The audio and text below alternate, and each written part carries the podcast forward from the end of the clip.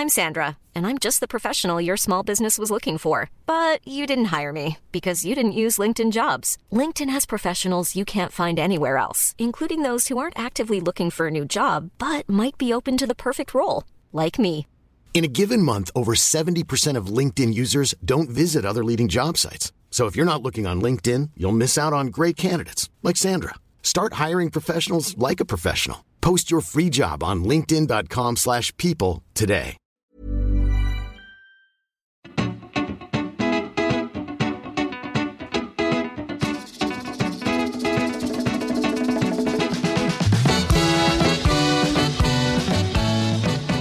Buenas humano, muy buenas persona que me escuchas. Yo soy Tamara Pazos, divulgadora científica con formación en biología y neurociencia, y estás escuchando las reflexiones de un humano por persona.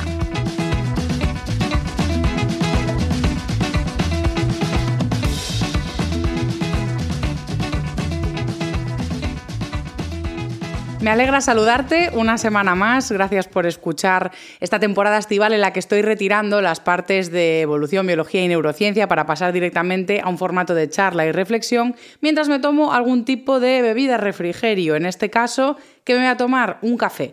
Es un café hecho en prensa francesa. Si no conoces esta técnica, eh, te diré que si también, si no me estás viendo en, en formato vídeo, que subo los episodios a YouTube, eh, aprovecho para explicarte cómo es esta técnica.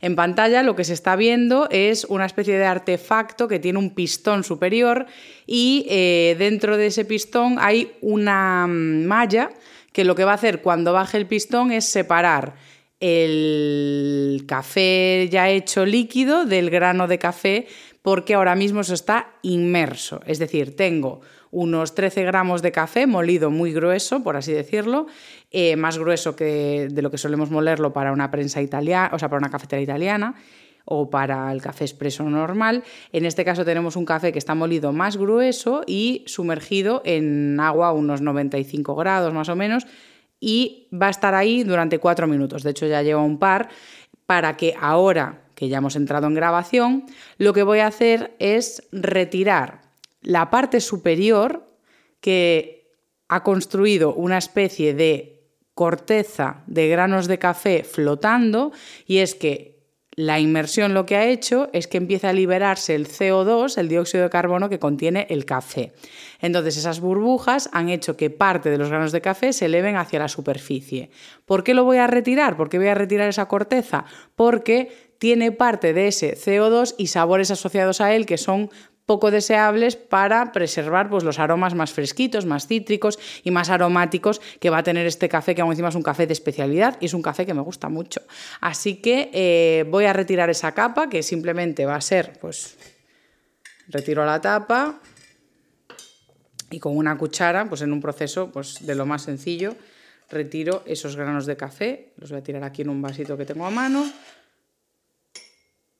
y ya está. El resto lo remuevo.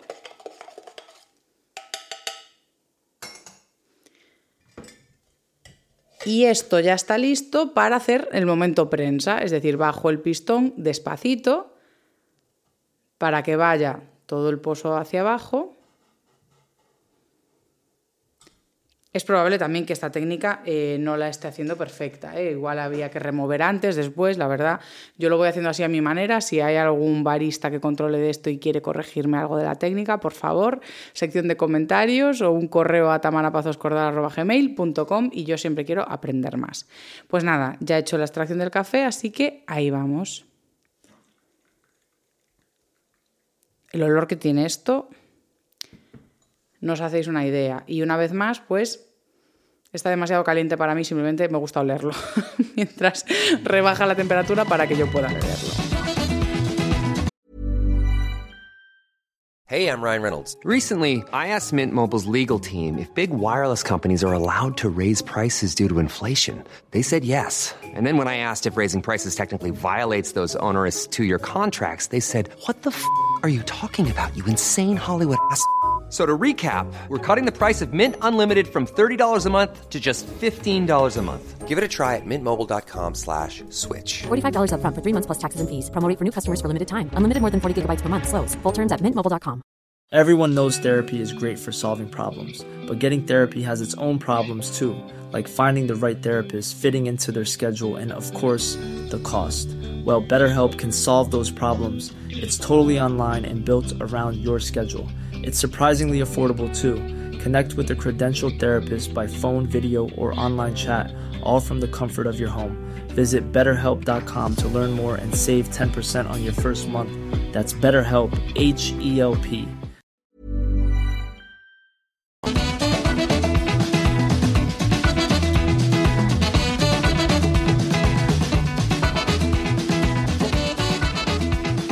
Ahora sí que sí, ya podemos empezar con el programa en el que vamos a hablar de la meditación. Vamos a hablar de cómo esta herramienta puede hacernos libres.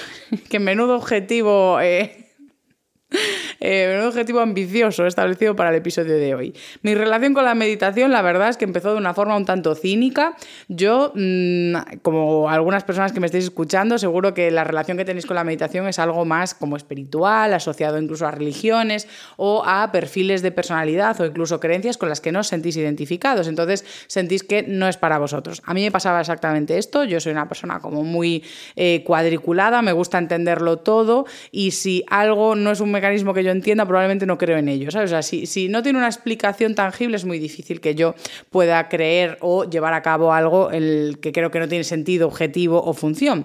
Entonces, claro, eh, al principio, cuando mi psicóloga me dijo que meditase, yo le dije, bueno, a ver si ahora voy a ir también a, yo qué sé, a, rezar de repente en cosas que no creo. Para mí era un poco lo mismo, a modo no voy a solucionar mis problemas rezando una religión o un culto en el que yo no creo.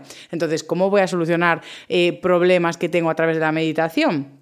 Y realmente ahí dije, bueno, pues voy a hacerlo a mi manera y voy a buscar la evidencia científica.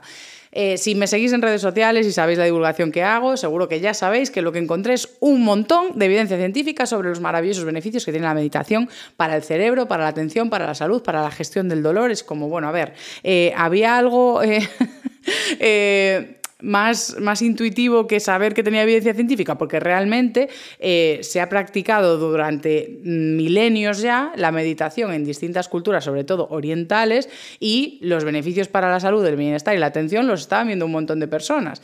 Entonces tú dices, bueno, puede ser su gestión, pues podrá ser su gestión, pero resulta que además de su gestión lo que tenemos es una evidencia científica consistente de cómo la práctica de meditación altera el funcionamiento cerebral durante la práctica y hay alteraciones que permanecen para efectos positivos y buenos para la salud a largo plazo. Así que vamos a ver de qué va todo esto. Eh, algo que nos puede hacer libres, eh, además de la meditación, es en general cuidar el cuerpo. En el episodio anterior hablamos de cómo eh, nuestro cerebro puede o no acceder a la libertad de tomar ciertas decisiones según el contexto. Puede ser un contexto económico, puede ser un contexto emocional, puede ser un contexto incluso de recursos formativos. ¿Cuánta información tengo para tomar decisiones? Pero lo que necesitamos para tomar las decisiones, y era un poco el punto en el que nos quedamos en el episodio anterior, es un cerebro capaz de tener esa autonomía, de decir, oye, pues voy a acceder a la parte de mi cerebro que toma estas decisiones. Cuando vamos en automático, fruto de los entornos digitales, la vida pues estresante, ecléctica y frenética que llevamos, pues todo eso hace que el cerebro esté poco en contacto con esa parte que toma las decisiones más conscientes, más sopesadas, más pensadas a largo plazo. Entonces, si no contactamos con esa parte del cerebro, si eso no está trabajando y funcionando, es como si no tuviésemos la libertad de decidir. Entonces, eh, vuelvo a hacer referencia al libro que he escrito, que es este libro para vivir más o por lo menos mejor. He hecho aquí un product placement en pantalla, si me estáis viendo en YouTube, en el que he dispuesto pues, un montón de ejemplares, igual que en el episodio anterior, eh, bueno, para hacer promoción de mi libro, ya que estoy orgullosa del trabajo, horas y dedicación que hay en él y la materia que aborda. Y parte fundamental del libro es hablar de cómo el contexto en el que vivimos condiciona esa libertad de elección a la hora de hablar de la salud. Y lo primero que tenemos que cuidar y, mm, el primer proceso que podemos empezar, sobre todo, como hacía referencia en el episodio anterior, las personas que ya estamos atravesadas por una educación digitalizada, por una adolescencia y etapa adulta de primeros años y sumergidos en, en Twitter, en Twenty, en Facebook, en TikTok, en redes sociales como Instagram, o sea, todo eso con lo que hemos crecido y seguimos creciendo y aprendiendo ya ha hecho mucha mella en nuestro sistema atencional y nuestra libertad de toma de decisiones, pero hay ventanas que podemos utilizar para pues, salir a respirar y encontrar un poco de luz y encontrar un poco de autonomía. Y de todas ellas hablo en este libro. Por eso quiero poner en valor esa perspectiva más trascendental que tiene este libro, que lejos de quedarse en cuestiones pues, que tienen que ver igual con la vanidad o con el querer estar guapos y bellos a través de la salud y querer tener hábitos saludables como comer bien y hacer ejercicio para estar guapos y entrar en un canon social, este libro va mucho más allá, entendiendo no solo que el objetivo de cuidarnos es una valía intrínseca a nuestro ser, sino que el objetivo de cuidarnos también es tener una vejez digna y una vejez saludable y una vejez en la que seamos lo más autónomos posibles para seguir disfrutando de nuestro entorno y de nuestra familia y que ellos disfruten más años de nosotros, pero el libro va más allá para que todos esos años sean con decisiones propias y decisiones libres. Y eso pasa por cuidar un cerebro que sea capaz de tomar estas decisiones. ¿Cómo vamos a hacer todo eso? A través de cuatro elementos clave que van a ser tener un cerebro descansado, es decir, cuidar el sueño es fundamental para tener un sistema atencional pleno y un sistema atencional del que podemos ser dueños. Por otro lado, está, como no, el ejercicio. Esto puede ser difícil de vincular a modo, ¿qué me estás queriendo decir? O sea, ¿de qué manera se vincula el ejercicio y mi libertad de toma de decisiones? Em, Quiero hacer hincapié en una cuestión que es que cuando movemos los músculos sintetizan un montón de moléculas que llegan al torrente sanguíneo y también van hasta el cerebro. Muchas moléculas son capaces de no solo reducir inflamación corporal o de promover mejor salud metabólica, sino que las sustancias que llegan al cerebro tienen capacidad de interferir en Em, bueno, pues, eh, operaciones cognitivas como puede ser la gestión de la atención, la actividad física, se ha asociado con que tengamos una atención eh, más aguda, por así decirlo. Es decir, pues si tienes que leer, que estudiar o que trabajar, si lo haces después de 30 minutos de actividad física, tu cerebro está más favorable a prestar esa atención, como que te deja ser dueño de esas redes neuronales a modo, oye, tú, tú eliges dónde está tu atención y eres capaz de tenerla más tiempo sostenida. Pero es que además también agudiza áreas de la memoria, así como de la memoria de trabajo. Es decir, hace un cerebro más ágil a la hora de valorar riesgos, a la hora de valorar decisiones y a la hora de trabajar, en definitiva, que el cerebro está trabajando bien sea a nivel laboral o a nivel en casa para hablar con tu pareja, para resolver problemas con tus hijos, con tu hermano, con tus amigos. Entonces, lo que nos va a dar el deporte es eh, esa liberación de que el cerebro tenga acceso eh, pleno a esas áreas de atencionales. Por el contrario, cuando fomentamos el sedentarismo sin querer, dejándonos llevar por esa vida más automática, digital, laboral y, de múltiples estreses, lo que estamos haciendo es promover esos entornos más cortoplacistas, dejar que el cerebro sea dominado eh, por esa impulsividad. Por lo tanto, podemos no hacer una dicotomía porque no funciona tan dicotómicamente, pero sí que vemos que un cerebro que está en un sujeto, en un individuo activo, en un individuo que se mueve, que pasea, que camina, que corre, que hace entrenamiento de fuerza, que nada, que baila, es un cerebro más propenso a ser libre. Por lo tanto, eh, esto ya es una parte de, oye, si queremos preservar nuestra autonomía como seres humanos, necesitamos movernos, necesitamos evitar el sedentarismo, necesitamos darle al cerebro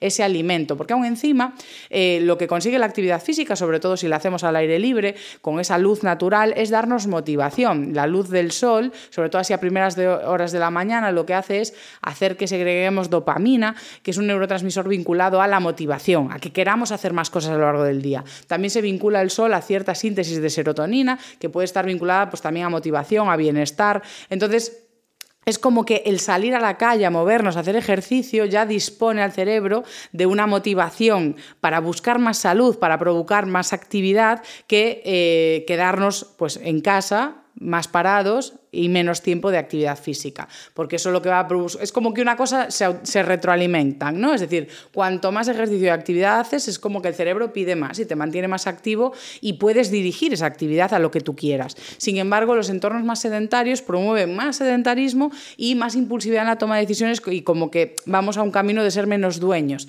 de cómo queremos dirigir nuestra salud, hacia dónde la queremos enfocar.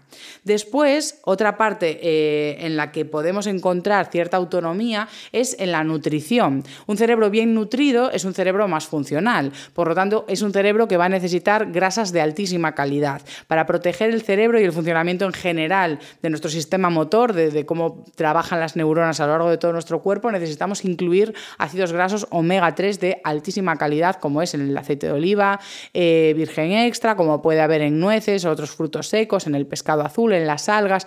Necesitamos introducir en la dieta bastante omega 3 de calidad para proteger el cerebro, así como otras grasas, ¿eh? pero sobre todo cuidar ese balance de que estamos metiendo también omega 6 u otras grasas.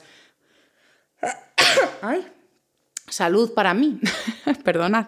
Em, eso, estamos incluyendo un montón de grasas en la dieta, que muchas son saludables, las que van a ser eh, de consumo puntual, pues son esas grasas hidrogenadas o esas grasas más polisaturadas que vienen de alimentos muy industrializados, muy procesados, pero en general el resto de grasas en la dieta, si las compensamos con un buen aporte de omega 3, suelen estar equilibradas y cuidar bien de nuestro sistema nervioso. Pero es que además algo con lo que funciona el cerebro es eh, eh, como muy vinculado y motivado por los niveles de glucosa. Al cerebro le encanta consumir glucosa y azúcar, entonces, según la disposición de azúcar en sangre, él piensa que puede trabajar bien o mal. Si al cerebro le nutrimos constantemente con altas dosis, constantes, repito, ¿eh? o sea, no, pasa nada por consumos puntuales, pero si la mayoría de nuestra dieta se rige por darle mucho azúcar de golpe a la sangre con dulces, postres industriales, eh, pan blanco, harinas refinadas y yo qué sé, ese, tipo de alimentos, que ya sabemos que son como carbohidratos simples, ¿no? Eh, o comida muy industrializada, simplemente comida rápida, ese tipo de alimentos le dicen al cerebro que los niveles que necesita azúcar para funcionar y para tener bienestar y confort son muy elevados. Son niveles que no son compatibles con una buena salud metabólica a largo plazo, porque pueden inducir resistencia a la insulina y a largo plazo incluso diabetes tipo 2. Entonces, no nos interesa tener niveles de azúcar en sangre elevados constantemente, sobre todo si no se correlacionan con los niveles de actividad que tenemos.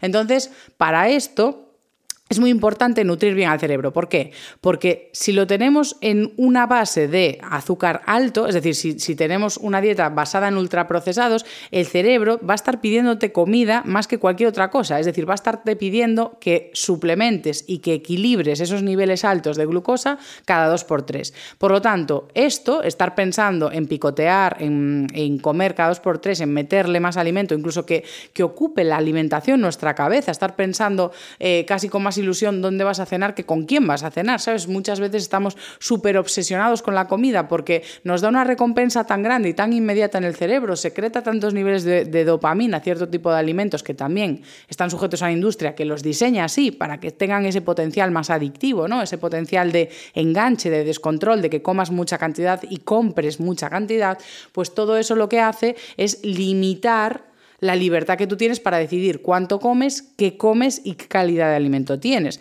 Entonces, a través de la dieta podemos encontrar una ventana de libertad también. cuanto más nutritiva sea nuestra dieta, más libres somos de decidir qué queremos comer, cuánto queremos comer y cómo queremos nutrirnos a largo plazo y en qué momentos vamos a querer tener una alimentación más hedónica, por supuesto, y meter ese tipo de alimentos, ya que la restricción, la eliminación y la prohibición no forman parte de una vida saludable. El último punto, y sobre lo que más voy a hablar hoy, es sobre el control atencional. Vuelvo a hacer promo del libro, ni siquiera voy a decir que me vais a perdonar, porque es que eh, me gusta hablar de este buen trabajo. Eh, todos los puntos que he mencionado anteriormente los encontráis también dentro del libro, pero eh, voy a hacer hincapié hoy sobre todo en el sistema atencional porque eso es lo que nos vincula a la meditación. Entonces, eh, ¿qué pasa en ese entorno en el que hemos eh, sentido o tenemos esa pérdida de control sobre lo que consumimos, sobre lo que compramos, incluso en aplicaciones digitales, sobre el tiempo que pasamos en plataformas digitales, sobre eh, nuestra vida si es más o menos sedentaria? Muchas veces, ponía el ejemplo en el episodio anterior, si yo te digo cómo quieres diseñar tu día, no creo que sea un día en el que no vas a hacer ejercicio, no vas a, ver a seres queridos, no vas a tener conversaciones de calidad, no vas a leer, no vas a Mm, yo qué sé, eh, tener tiempo de cocinar algo que te gusta y que sea nutritivo. Creo que muy pocas personas diríamos, ah, sí, pues hoy eh, mi vida quiero que la mayoría de los días sea como son, que es todo el puñetero día trabajando y luego gestionarme de forma que no sé cómo, pero me he quedado sin tiempo para cuidarme. O sea, no sé qué ha pasado, no sé qué he hecho con mis horas, pero sé que ha acabado el día y es un día más en el que no he tenido tiempo para el autocuidado, no he tenido tiempo para dedicarme a mí y no sé cómo ha ocurrido. Entonces, esa vida en automático es la que implica que no estamos en el momento presente. Y aquí como digo, si como yo tenías cierto rechazo al vocabulario vinculado a la meditación y al mundo de la espiritualidad, te diré una vez más que todo lo que voy a hablar ahora relacionado al mindfulness, a la meditación, lejos de ser magufadas, tienen mucha evidencia científica. Y esto de estar presente también. ¿Por qué os digo esto? Eh, una de las cuestiones que hace el cerebro es intentar racionalizarlo todo. Nosotros vamos ajetreados vamos en el día a día encontrándonos con un sistema que no es natural, porque nuestro entorno, por así decirlo, no es un entorno natural o no es un entorno con el que hemos convivido los suficientes años como para tener un montón de adaptaciones eh, a nivel material genético y evolución, eh, ha sido un salto generacional casi de vivir en un entorno digitalizado para el que no tenemos apenas adaptaciones que nos protejan. Es decir, de momento estamos siendo inadaptados a nuestro tiempo, pero todos. ¿Por qué? Porque vivimos en un entorno tiene un montón de alarmas que avisan al cerebro de que hay peligros. Es decir, lejos de tener una vida más tranquila, eh, trabajando simplemente pues, el campo, colectando, recolectando frutas, hortalizas y teniendo una vida comunitaria más sencilla, eh, ahora tenemos una serie de responsabilidades laborales, familiares, eh, comunitarias, legales, responsabilidades dentro incluso de las plataformas digitales, esos lazos que nos atan a pasar mucho tiempo en plataformas formas de entretenimiento. Todas esas cosas eh, están dándole a nuestro sistema atencional un montón de alertas que se, mm, confunden con peligro. Nuestro estrés sostenido por el trabajo, por las responsabilidades incluso sociales, que tenemos un montón de compromisos, ¿no? O sea, todas esas cuestiones de lo que deberíamos ser, esas cuestiones aspiracionales de cómo tiene que ser un día, que nos tiene que dar tiempo a todo, parece, lo que hacen es que vivamos en un entorno de estrés permanente. Pero lo que hace el cerebro es intentar racionalizarlo todo, ver todos esos problemas como parte de la vida, a modo, bueno, tengo mucho estrés, sí, es normal porque tengo que entregar esto, tengo que llevar a los niños aquí, tengo que llevar al perro al veterinario y tengo que hacer esto otro. ¿no? Entonces lo racionalizamos y parece que ya no está, porque lo he entendido. Eh, muchas veces hacemos esto, que parece que si entiendo lo que me está pasando o si entiendo el foco del estrés, ya está. Punto y se acabó, ¿no? Esto lo que hace es desconectar el cuerpo del cerebro o desconectar al cuerpo de la percepción que tiene el cerebro del mismo. Esto lo hace para bien, como un mecanismo de protección, ¿no? A modo, mira, eh, lo que hemos hecho con todo este entorno de estrés es mandarle muchas señales al cuerpo de que todo está mal. Entonces, el cuerpo ahora mismo está devastado. Hemos hecho un montón de sustancias estresantes, inflamatorias, que hacen que el cuerpo sienta un agotamiento brutal. Y aún encima, como tenemos entornos tan intelectualizados, por así decirlo, porque nos pasamos el día muchas veces en pantallas, ordenadores, textos, libros, WhatsApps, estamos todo el día como en la cabeza, somos seres muy racionales. Eh, y aún encima, al tener hábitos sedentarios, es como si fuésemos las cabezas de Futurama, es decir, vivimos alejados del cuerpo. El cuerpo es un elemento como ajeno a nosotros, parece que solo lo usamos para validarnos a través de él, como si fuese un envase de, oye, el cuerpo es mi carta de presentación, pero no estamos muchas veces realmente conectados a nuestro cuerpo como una cuestión fisiológica. Esto es una cosa, ya digo, que hace el cerebro como, mira, voy a desconectar aquí para bien y para mal. ¿Por qué digo para mal? Porque eh,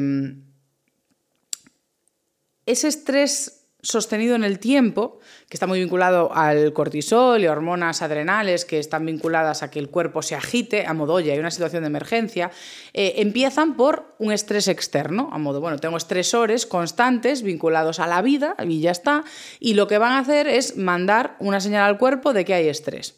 Entonces, como os decía, el cuerpo empieza a inflamarse, empieza a irritarse, los órganos empiezan a funcionar peor, es decir, el estrés sostenido en el cuerpo a largo plazo a nivel articulaciones muscular, cardiovascular, digestivo, tiene un montón de implicaciones negativas. Pero lo que hace también es que deja, nosotros hemos desconectado el cuerpo del cerebro, pero el cuerpo sigue percibiendo por los sentidos esas señales de alarma y sigue manteniendo esos niveles altos de hormonas de estrés, por mucho que tú racionalices, por mucho que tú te separes de tus sentimientos simplemente por seguir, porque necesitas seguir, necesitas seguir en tu día para cumplir con tu familia, con tu trabajo, con tus obligaciones, o sea, no puedes parar, entonces el mecanismo que tenemos es esa racionalización y separarnos del cuerpo. Lo que pasa es que esas hormonas siguen en el cuerpo. Y el cerebro tiene herramientas para leer lo que está pasando en el cuerpo constantemente, para revisar qué niveles hormonales tenemos. Entonces, cuando de repente, después de semanas de estrés, tú estás en casa simplemente duchándote, ¿vale? O sea, tú estás en la ducha, no está pasando absolutamente nada, de repente es como que en tu cerebro aparecen esas hormonas de estrés y el cerebro las lee. Y el cerebro empieza a hacerse preguntas de ¿por qué tenemos estas hormonas de estrés? Y habrá una parte del cerebro que le diga, pues no sé, estamos en la ducha, no, no está pasando absolutamente nada. Y el cerebro dice, bueno, algo está pasando. ¿Vale? O sea, algo está pasando porque aquí hay un montón de hormonas de estrés. ¿Hay algún peligro? Esto lo que empieza a inducir son los famosos eh, pensamientos intrusivos, que ya hablé de ellos en otros episodios. Es decir, aparecen pensamientos en tu cabeza indeseados vinculados al estrés. Entonces empiezas a pensar, eh, tengo que hablar con fulanita, tengo que hacer no sé qué. Es decir, pasamos a un punto en el que esa desconexión del cuerpo lo que ha hecho es que nos inventemos problemas que no tenemos en el presente. Eh, hace que vivamos preocupados por eh, ataques pasados o futuros. Nuestro cerebro se va, como encuentra un entorno hormonal de peligro y de emergencia, empieza a pensar de dónde está el peligro y la emergencia. Entonces, como en el presente no la tiene porque tú estás duchándote, o estás cocinando, o estás paseando, o estás teniendo sexo con tu pareja, o estás jugando con tus amigos o con tus hijos, entonces en ese momento no tienes un peligro real, pero como no estás viviendo en el momento presente, porque no estás conectado y vives en el cerebro, que nos pasa a todos, a mí también, como vivimos ahí arriba, pues tu cerebro es capaz de viajar al futuro o al pasado y es capaz de preocuparse por cosas que ya pasaron o que están por venir. Entonces, eso lo que hace es promover ese ciclo una vez más. En vez de cortar esas hormonas que están diciéndole al cuerpo, oye, qué estrés, estamos añadiendo más estrés. Es un efecto de retroalimentación positiva, de cuanto más estrés tenemos, más hormonas secretamos estresoras que inducen estrés en el cerebro y vuelta a empezar. Es lo que yo he llamado en el libro las puertas giratorias del estrés, porque me parece un poco eso, a modo sube, baja, sube, baja y venga y venga, y parece que cuanto más impulso coge, más giran esas puertas y más revolucionados vamos hasta que algún momento algo peta porque peta. Siempre hay un petardazo que puede ser pues, un síndrome de intestino irritable, que de repente estés estreñido, estreñida un montón de tiempo, que tengas un montón de diarrea, que te haces pruebas de intolerancias y no, no, no, atiende a nada, o que tengas dolores en articulaciones, que tengas problemas cardiovasculares, cualquier cosa puede petar y de repente decirte, oye, era el estrés, ¿cómo lo ves? ¿Cómo te quedas? Y tú, pues mira, muerta, porque ¿qué voy a hacer? Nada, no tengo herramientas, ni tiempo, ni capacidad de resolver esto, vivo en automático, estoy desconectado del cuerpo, no tengo ni capacidad diagnóstica muchas veces de enterarme de que estoy mal, de que, tengo este dolor hasta que peta, porque eso ocurre, es decir, perdemos percepción corporal, perdemos la percepción de nuestra postura, de cómo estamos, de qué nos duele, de dónde hay tensiones, porque eh, a, a, través de ese estrés sabemos que los músculos empiezan a tensarse muchísimo y a generar dolor, pero llega un punto que vas como apagando ese dolor o te vuelves en situaciones en las que el dolor también se apodera del cerebro, porque la percepción de dolor sostenida en el cerebro lo que hace es que te pongas de mal humor, que tengas baja concentración. Entonces, bueno, Me voy a tomar un sorbo de café porque creo que estamos todos muy agobiados con todo lo que acabo de explicar ahora mismo, porque creo que muchas personas nos sentimos identificadas con este bucle infinito, de verdad.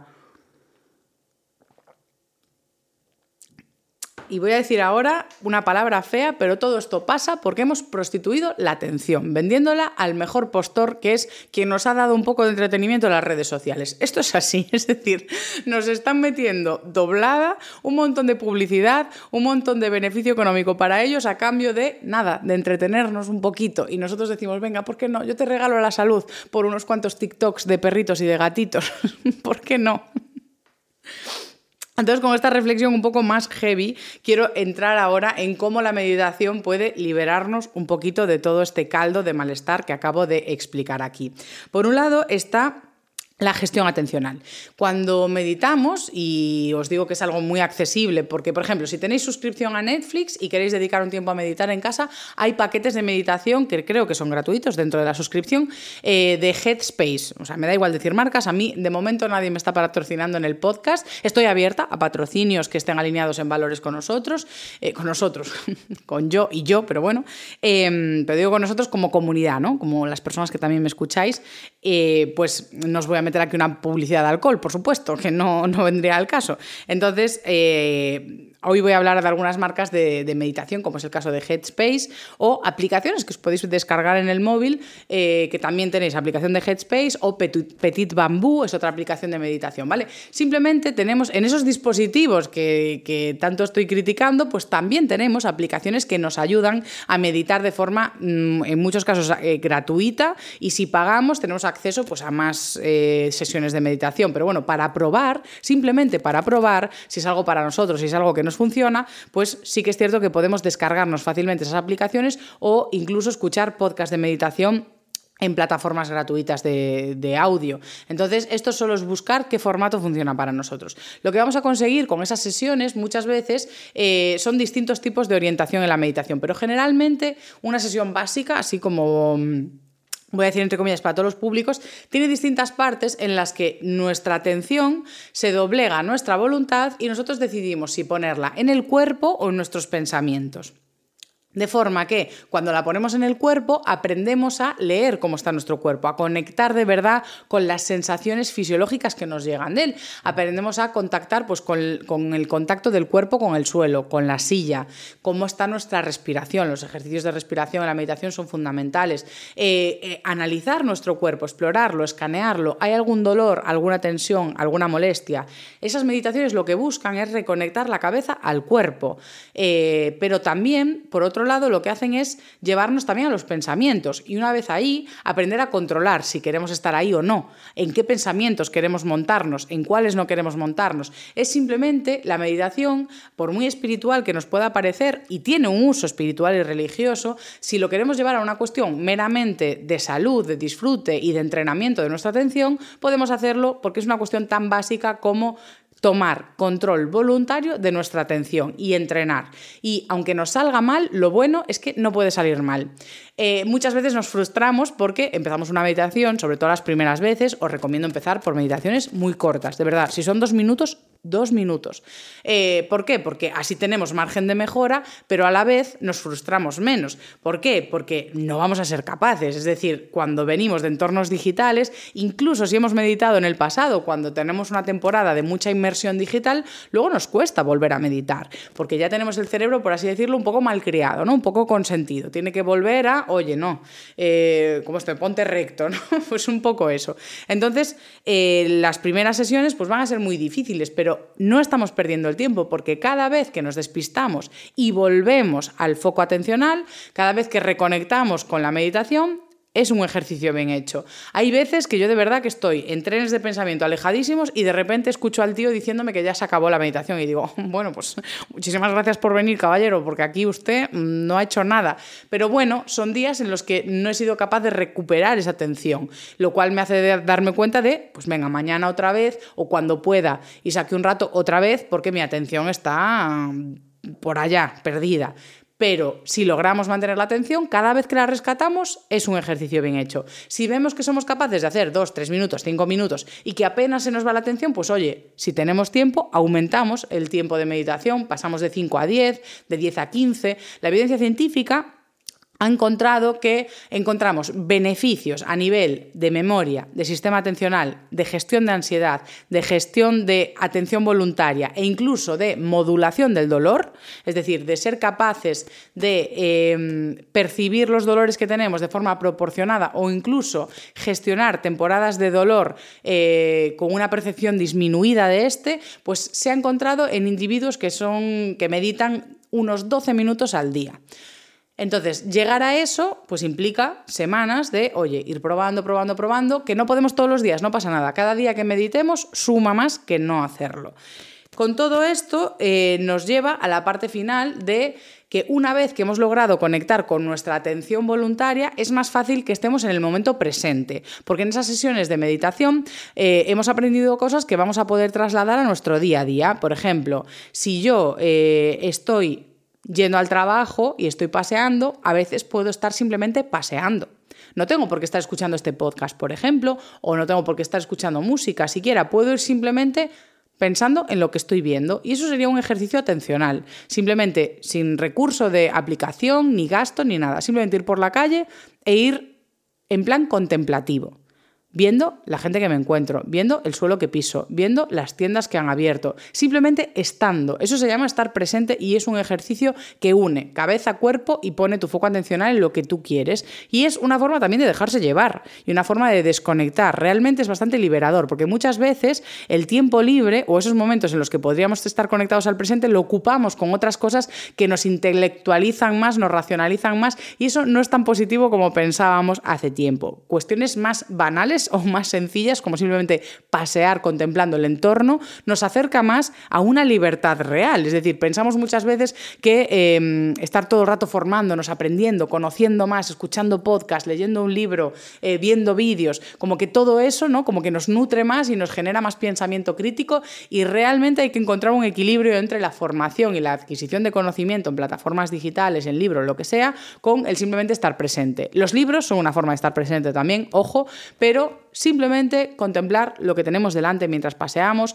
o cocinar cocinando o ducharnos duchándonos, porque yo a veces es que tengo puesto, bueno, tengo puesto es una construcción gallega, pero simplemente quiero decir que algunas veces he puesto la tablet en el baño mientras me secaba el pelo me peinaba. No vaya a ser que esté yo 10 minutos sin entretenimiento, ¿no? O sea, yo de verdad que hablo con conocimiento de causa, eh, pero también con la evidencia científica. Y otra cosa a la que nos animo mucho a todos, que también tiene su evidencia, es a conectar con el cuerpo, no solo a través de la meditación, sino a través de actividades corporales, como puede ser el deporte o una que me gusta mucho es el baile, porque muchas veces los deportes tienen estrategias muy racionalizables, ¿sabes? O sea, como una técnica, por ejemplo, el entrenamiento de fuerza es maravilloso, Dios me libre a mí de decir nada en contra del entrenamiento de fuerza, pero sí que es cierto que es como muy rutinario, muy de técnica, de colocación, es muy fácil racionalizar lo que estás haciendo. Sin embargo, otros deportes eh, que son más intuitivos son muy de desconectar la racionalización y simplemente ir con la memoria eh, motora, eh, con el impulso y eso, por ejemplo, la danza, el baile, eh, el yoga, bueno, a veces las posturas, pero bueno, hay distintos tipos de yoga en los que hay cosas más de fluir, por así decirlo. Es que todo esto que suena muy, y voy a decirlo, y no lo quería decir, pero estas cosas que suenan muy perrofláuticas, que tenemos ese estigma encima y somos personas denostables por tenerlo, pues todas esas cosas que pensamos en plan, eso no es para nosotros, eso es de hippies, ¿no? Que, hablar de hippies a mí me suena a 1946, eh, sin haber llegado a los hippies, pues voy a decir 1986, ¿vale? ¿No? Como hablar de hippies como algo negativo, eh, suena algo como eso, pues como arcaico, rococó. En cambio, tenemos que aceptar que dentro de esas prácticas eh, y dentro del fluir y ese vocabulario que nos puede parecer tan ajeno a nosotros, realmente sí que hay claves de bienestar notables. Entonces, yo de verdad que animo e impulso no solo a la meditación, sino también a hacer cualquier actividad que nos ayude a conectar con el cuerpo, que puede ser pues, probar el surf, probar el baile, probar deportes de equipo, de contacto. Eh, si, bueno, si no nos gusta el contacto violento, pues hay deportes que podemos evitar. Pero ya digo, todo eso que sea como más intuitivo, no tanto estar pensando y estrategizando, sino simplemente de fluir con el cuerpo, eso ayuda mucho a conectarnos realmente el cerebro al cuerpo. Y eso es lo que necesitan las cabezas en el día, en el día de hoy estar presentes, tranquilos y con eso, con esta meditación, con esas cosas más eh, básicas como simplemente contemplar, leer, bailar, pues toda esa vida que podemos considerar tan, tan llana y simple, lo que estamos haciendo es conectar nuestra cabeza al cuerpo y consiguiendo más libertad de la que cabría esperar. Así que con esto Espero que me contéis vuestra experiencia con la meditación, con deportes, con otras cuestiones que se os ocurran que sean corporales, manualidades, por ejemplo, todo lo que sea eso, pues un poco eh, dejar al cuerpo ir, eh, me parece que puede resultar interesante. Entonces, todo el conocimiento que tengáis al respecto o consejos que queráis darme para compartir con los demás, sobre todo si me están escuchando eh, instructores de meditación, instructoras, psicólogas, personas que trabajen con estas materias y queráis hacerme llegar pues algún tipo de truco que quiera compartir con los demás o que queráis compartir compartir vosotros, pues yo abierta a, recibir todo esto. Y eh, me voy a acabar el café, por cierto, está muy rico este café de prensa francesa, eh, un dispositivo que os recomiendo porque es muy versátil, además de hacer café, puede hacer té o puede cremar leche en frío o en caliente, hacer una espuma maravillosa. Tengo un vídeo en Instagram explicando cómo. Y con esto puedo cerrar el episodio. Recomendación con evidencia científica conseguir más o menos meditar unos 12 minutos al día si podemos. Si no podemos, pues con meditar dos llega. Y si no podemos, pues con leer un ratito o tener un paseo contemplativo, pues igual ya llega, si menos es nada. Menos es nada. Y lo del deporte también muy interesante. Y ya está. Muchas gracias por escucharme una semana más. Ah, voy a decir lo de suscribirse. Que yo cada vez soy más... Em, perfeccionista en cuanto a las tácticas de em, consistencia, en elevar la audiencia, en llegar a más gente y en consolidar este proyecto que me está gustando tanto. Entonces yo os animo a, si os gustan estos episodios, pues le dais a seguir en, el canal en el que me estéis escuchando. Eso es maravilloso. Bien sea en YouTube, en Spotify, en Apple Podcast, eh, porque de hecho a mí me pasa que escucho un montón de podcasts sin seguirlos. Cuando los quiero escuchar los busco, pero nunca les he dado al corazoncito declarándome fan, ¿no? Igual es un compromiso que tampoco os tengo que pedir, pero bueno, si os apetece, yo lo agradezco. Así que nos vemos la semana que viene y gracias por estar un episodio más.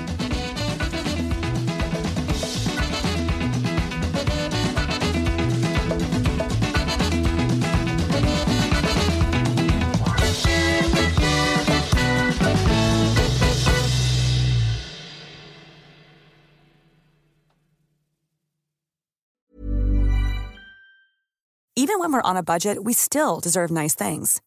Quince is a place to scoop up stunning high-end goods for 50 to 80% less than similar brands. They have buttery soft cashmere sweaters starting at $50, luxurious Italian leather bags, and so much more. Plus, Quince only works with factories that use safe, ethical, and responsible manufacturing. Get the high-end goods you'll love without the high price tag with Quince.